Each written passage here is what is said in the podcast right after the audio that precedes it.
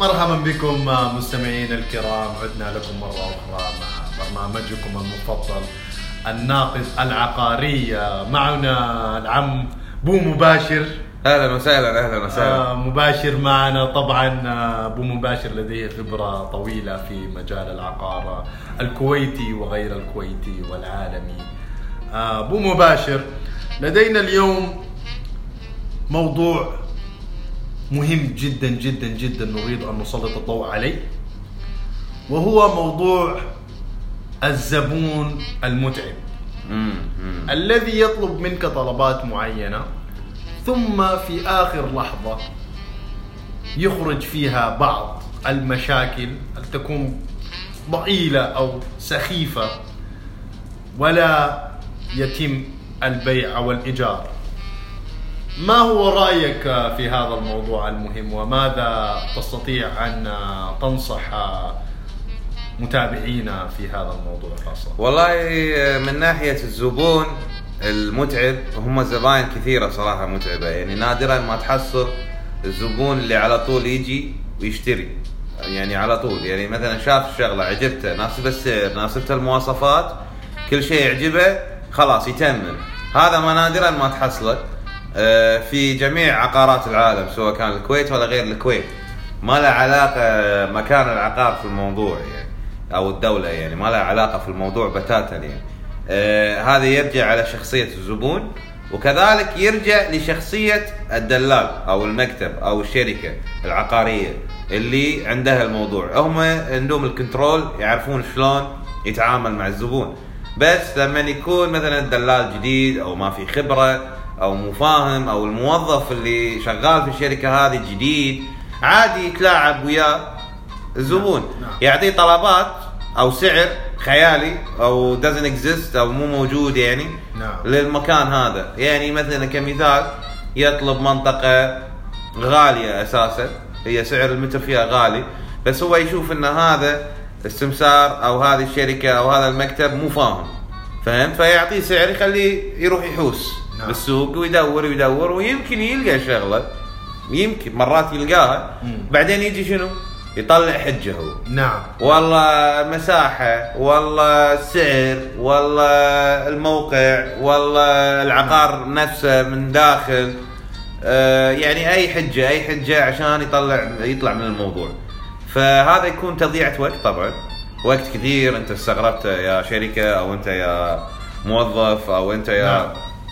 مكتب استغرقته في البحث عن هذا العقار وآخر شيء ما تطلع بنتيجة.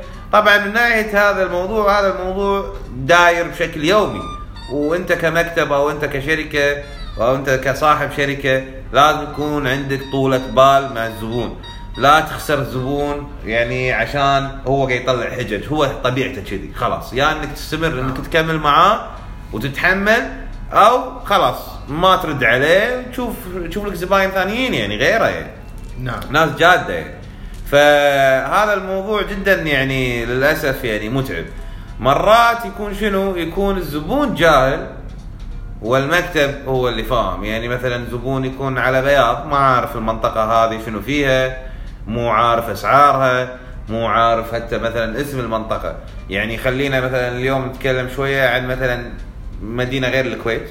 يعني نقول مثلا اسطنبول كمثال. وايد زباين ونايد ناس رايحة اسطنبول. نعم. بس ما يعرف أسامي المناطق. ما يعرف. يعني مثلا يجيك واحد يقول لك أنا أبي أشتري في اسطنبول. okay. يلا okay وين تبي تبي في اسطنبول؟ ما أدري. شو اسم المناطق الزين؟ شو اسم المنطقة؟ يم شنو؟ آخر شيء يعطيك اسم فندق هو كان نازل فيه. نعم. يعني والله أنا أبي يم الفندق هذا اللي أنا كنت نازل فيه. أو يم المول هذا مثلا.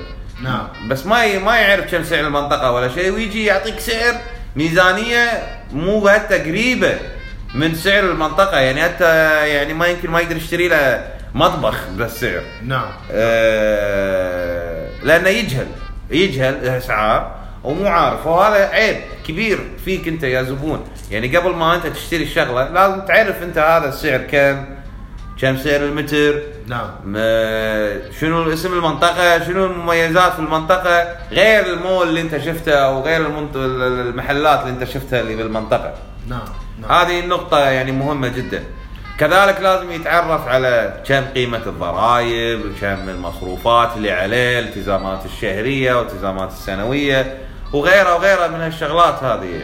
نعم. آه، فهذا شيء مهم ان الزبون نفسه يسوي بحث عن المنطقة والمدينة اللي هو يبي يشتري فيها بروحه. في شيء اسمه جوجل يعني كل الناس تقدر تدش على جوجل وتبحث وتشوف. صحيح. ابحث شوف اخذ فكرة قبل ما تشتري قبل ما تروح تكلم الشركات. آه، شوف العروض أونلاين. عادي في وايد شركات حاطة عروضها حاطة أسعارها أونلاين للعقارات يعني. اخذ فكرة كم سعر المنطقة؟ إذا هي مو ميزانيتك خلاص حول إلى منطقة ثانية. أو اشتر resale. يعني موضوع ال resale اللي هو إعادة البيع هذا وايد ناس ما تدري عنه. في في في ميزة دائما تكون عند المواطنين في الدول هذه سواء كان تركيا ولا غير تركيا. الدولة تعطي مميزات للمواطنين. يعني أقساط غيرك. مقدم غيرك أنت يا الأجنبي. يعني إحنا الأجانب اللي هو كويتيين وخليجيين أو غير أصحاب جنسية البلد أنت المقدم اللي مطلوب من عندك اللي هو الداون بيمنت غير عن المواطن. نعم. يعني أنت مطلوب منك أقل شيء ممكن 20 25% هو مطلوب منه يمكن ما في نسبة م- مطلوب منه مبلغ معين مو مطلوب منه نسبة انت مطلوب منك نسبة من قيمة العقار.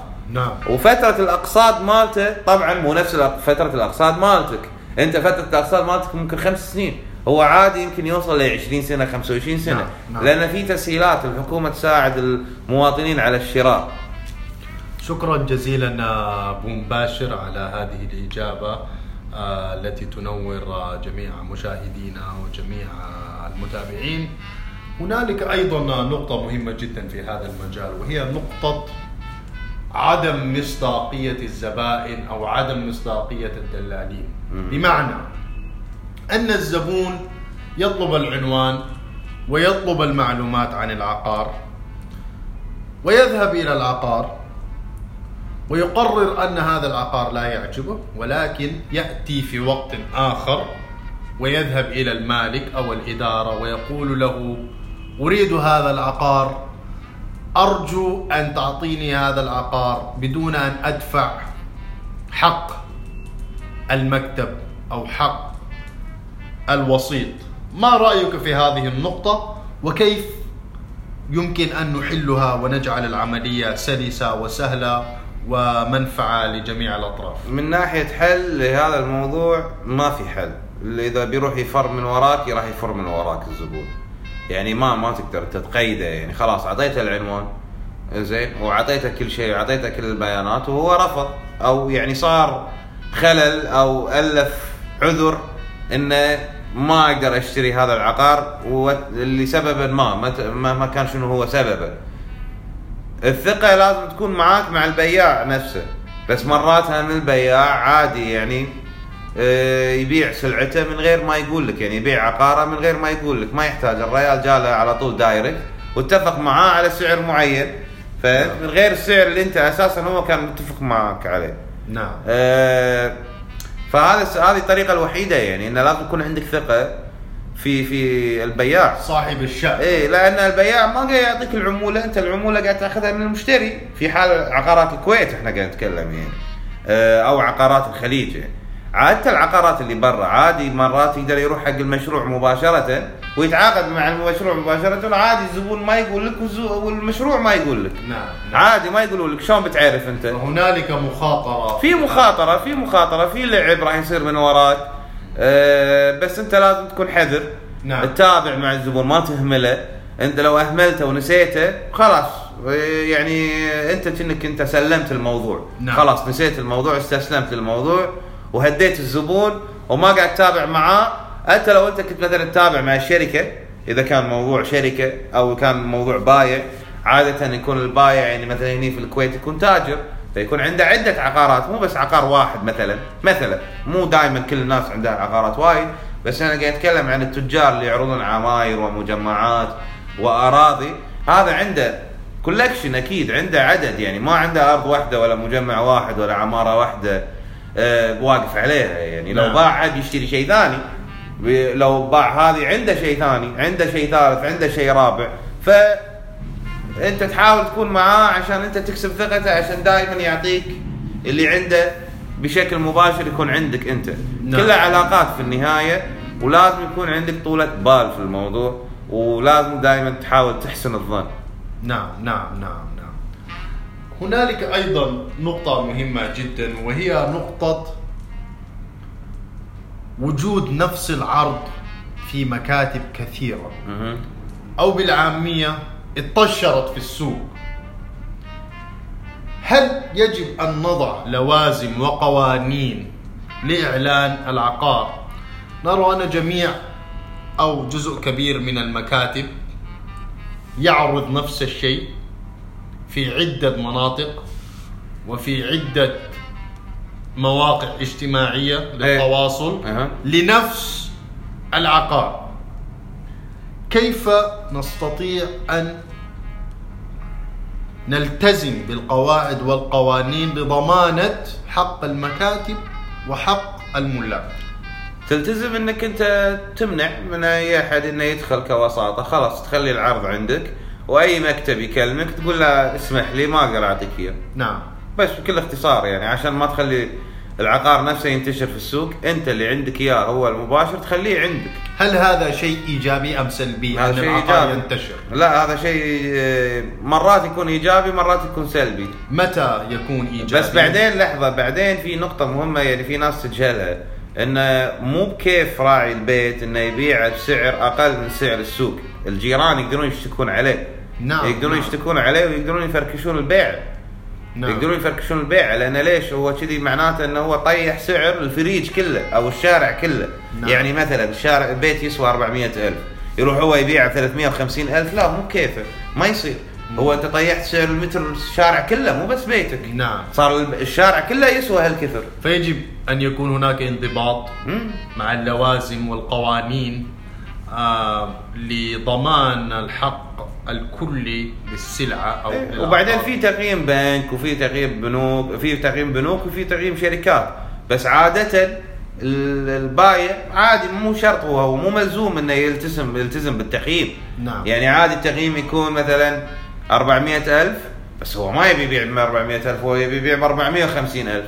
نعم. في النهاية حلالة كيفه هو يحط السعر اللي يبيه. إي نعم ما حد يمكن يشتري بس يمكن يطلع واحد يشتري. يمكن رغبان في الشغلة يمكن رغبان بالفريج رغبان في المنطقة رغبان في العقار هذا نفسه.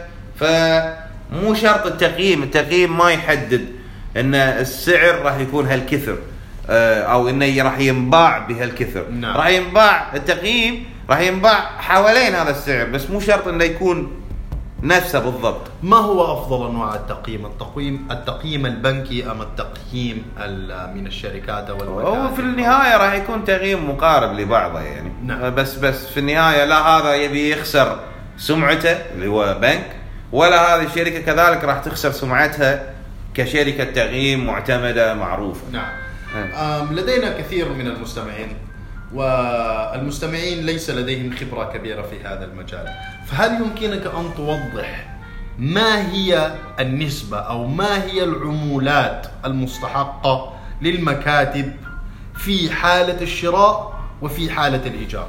أوكي. من ناحية الإيجار وهذه وايد ناس تجهلها لازم تدفع نص الإيجار نص قيمة الإيجار للمكتب اللي جاب لك الشركة أو المكتب أو الوسيط اللي جاب لك العقار اللي أنت تبي تأجره سواء كان تجاري سواء كان سكني سواء كان استثماري سواء كان صناعي سواء كان زراعي. المهم عمولته نص. 200 أربع... الإيجار 400 هو عمولته النص 200 نعم. هذا هذا هذا حق له. ثابت. آه، ثابت ثابت. وهل على المالك أيضا أن يدفع نفس العمولة؟ هي هي هي مفروضة على الاثنين. نص العمولة من المالك ونص العمولة من المؤجر. نعم. مرات مالك يقول لك ما أبي أدفع. هل هذا. مخالف للقوانين؟ هو بالنسبة للمخالف للقوانين هو مخالف للقوانين بس أنت شلون تثبت الشيء هذا؟ نعم. نعم. تثبت بالشيء هذا؟ طريق message مثلا. message كأبسط شيء يعني message كتاب طبعا ما راح تقدر تروح تسوي كتاب عشان شقة مثلا سعرها 200 200 دينار إيجارها أو 300 دينار تروح تسوي كتاب. أضمن. okay سوي كتاب. تحط اسم المؤجر وتحط اسم المالك عشان تضمن نفسك إنه لا هذا راح يدفع لي ولا هذا ما راح يدفع لي نعم. بس إذا أنت بتقعد تسويها كذي كل شوي كل مرة راح تتعب شوية بس راح تضمن. بس تقدر تاخذ يعني أبسط مثال message على الأقل. message بينك وبينه ككلمة غير إنه شفهية. شفهية عادي يقول لك لا أنا ما قلت. بس لما يكون في message على الأقل تقدر تراويه تضمن حقك إنه شوف أنت لا أنت موعدني إنك أنت تعطيني عمولة. هذه من ناحية الايجار أما البيع البيع العمولة معروفة هذه ومكتوبة في العقد اللي هو دفتر الدلالة ومعروفة عند الحكومة ومعروفة كقانون آه، واحد ونص في المية في الكويت. في الكويت العمولة معروفة واحد ونص في المية. نص في المية للدولة وواحد في المية للشركة أو للمكتب أو للدلال. هذا من ناحية الكويت. هل هي تؤخذ من البائع أو من المشتري؟ تاخذ من المشتري. عشان كذي المشتري يتهرب منك ويروح يحاول يخلص مع المالك عشان ما يدفع لك الواحد في المية. يدفع النصف في المية حق الدولة ما يدفع لك أنت الواحد في المية. نعم نعم. فليس هنالك قانون يلزم المالك بأن يدفع هذا قانون ما في من غير ورق ورق إي تقدر تلزمه ورق تقدر تلزمه فأنت من غير ورق ما في الزام. أنت تحث جميع الجوانب بالالتزام بالقوانين إيه. المضبوطة في ناس تخاف. الله في ناس تخاف الله من غير كتاب من غير شيء راح تعطيك دلالتك اللي هي عمولتك من غير أي شيء وفي ناس لا راح تاكلها عليك وما تعطيك اياه وواجد قصص فيه وايد مكاتب زملاء إحنا نعرفهم وايد شركات إحنا نعرفهم وايد وسطاء إحنا نعرفهم كلهم مرت عليهم إن في أحد ماكل العمولة هل يمكن إياها. تذكر لنا واحدة من هذه القصص؟ مثلا في قصة آه، فندق زين في منطقة من المنطقة الرابعة زين انباع الفندق هذا زين وما أخذنا الدلالة اللي هي تقارب 10000 دينار. ما خذيناها نلاحق ال- ال- المشتري. يقول لك آه، إن شاء الله إن شاء الله ادفع لك إياه إن شاء الله إن شاء الله ادفع لك إياه. هو ما دفع لك إياه. يعني لا أعطاك إياه في البداية ولا أعطاك إياه في النهاية. والغلط غلط إنه ما في كتاب ما كان في كتاب لأن لو كان في كتاب تقدر تسيده تروح ترفع عليه قضية. وتطالبه بهذا الحق لأنك أنت حاط اسمه في العقد في في كتاب رغبة الشراء أو طلب الشراء ذاكر اسمه وذاكر اسم العقار وذاكر اسم المالك. نعم. وأفضل إنك تخليه هو بعد يوقع عليه. نعم. بس في هذه الحالة ما صار الشيء هذا. فما يبي يعطيك العمولة. شنو بتسوي من غير كذي؟ ما تقدر تسوي شيء. فأنت لذلك يا أبو مباشر تحث جميع الأطراف بالالتزام بالقوانين واللوازم لحفظ جميع حقوق الطرفين البائع والمشتري إيه نعم. وأيضا نعم. ليكون سجل مذكور مؤرخ مستند يمكن الرجوع إليه في حالة آه، عدم وفاء الطرفين بالمدفوعات اللازمة نعم وأيضا نريد أن نسألك سؤال مهم جدا هذا السؤال هو هل يحق ويجوز للبائع أن يبيع العقار بأسعار خيالية إي عادي يجوز في النهاية ما له ما له مربط في النهاية هو حلاله هو كيف يقرر يحط السعر اللي يبيه يعني بس منو راح يشتري؟ هذا نعم. السؤال منو راح يشتري منك؟ نعم. إذا أنت حاطه بسعر فوق سعر السوق وزايد عليه مرتين بعد فوق سعر السوق يعني معناته أنت ما تبي تبيعه بس تبي تشوف كم يجيب يعني نعم في نعم. ناس كذي تسوي في ناس تعرض عقارها بس فور شو بس للعرض. إنه يبي يشوف والله عقاره كم يبيع وهو مو جاد في البيع نهائيا يعني ولا عنده فكرة البيع. يعني بس كذي يبي يشوف كم يقدر يجيب له عشان لو فكر إنه يبيع يبيع على السعر فهذه رجعنا للنقطة الأولى وهي نقطة الزبون المتعب. نعم هذا هو الآن هذا واحد من الزباين. المتعبة. الذي لا يكون له النية والجدية في بيع العقار صحيح؟ آم، شكرا مستمعينا كانت هذه حلقة أخرى من برنامجكم الناقد العقاري نشكر آه، أبو مباشر آه، نفسه على هذه المعلومات حياكم آه، الله. الجيدة المستنيرة نعم، نعم. لعقولنا و وإن شاء الله راح نتكلم عن مواضيع أخرى إن شاء الله. نعم، إيه لنا جايات ولنا لقاءات أخرى معك إيه و... كيف يستطيع التواصل؟ هل يمكن أن تذكر لنا صفحات تواصلك؟ ص- صفحة التواصل مالتنا اسمها الناقد العقاري real estate critic نعم. في الإنستغرام. نعم. هذه الصفحة الوحيدة اللي عندنا. آه، راح نذكر فيها كذلك أخبار عن عقارات سواء كانت في الكويت أو غير الكويت أماكن أخرى إحنا فيها خبرة نفس بريطانيا نفس تركيا نفس أمريكا وكذلك راح ندخل الإمارات في الموضوع. ف وكذلك صفحتنا فيها آه، كلام حلو مرات نحط فيها أو نقاط حلوة آه، وحكم سواء نعم. كانت عقارية أو أخلاقية. نعم نعم. نريد أكيد الكثير من الحكم في الأخلاق والعقار. آه شكرا لكم مستمعينا مرة أخرى. آه للتواصل آه لقد ذكر أبو مباشر آه The Real Estate Critic آه صفحة على الإنستغرام. إذا كان لديكم أي نوع من الاستفسارات والأسئلة والطلبات فتوجهوا إلى الصفحة. أنتم جميعا ضيوفنا وأخواننا. شكرا لكم جزيلا. آخر كلمة تقولها لنا أبو مباشر. لا تعبونا يا زباين. يا زباين لا تعبونا. شكرا جزيلا مشاهدينا ومستمعينا وأمسية جميلة لكم.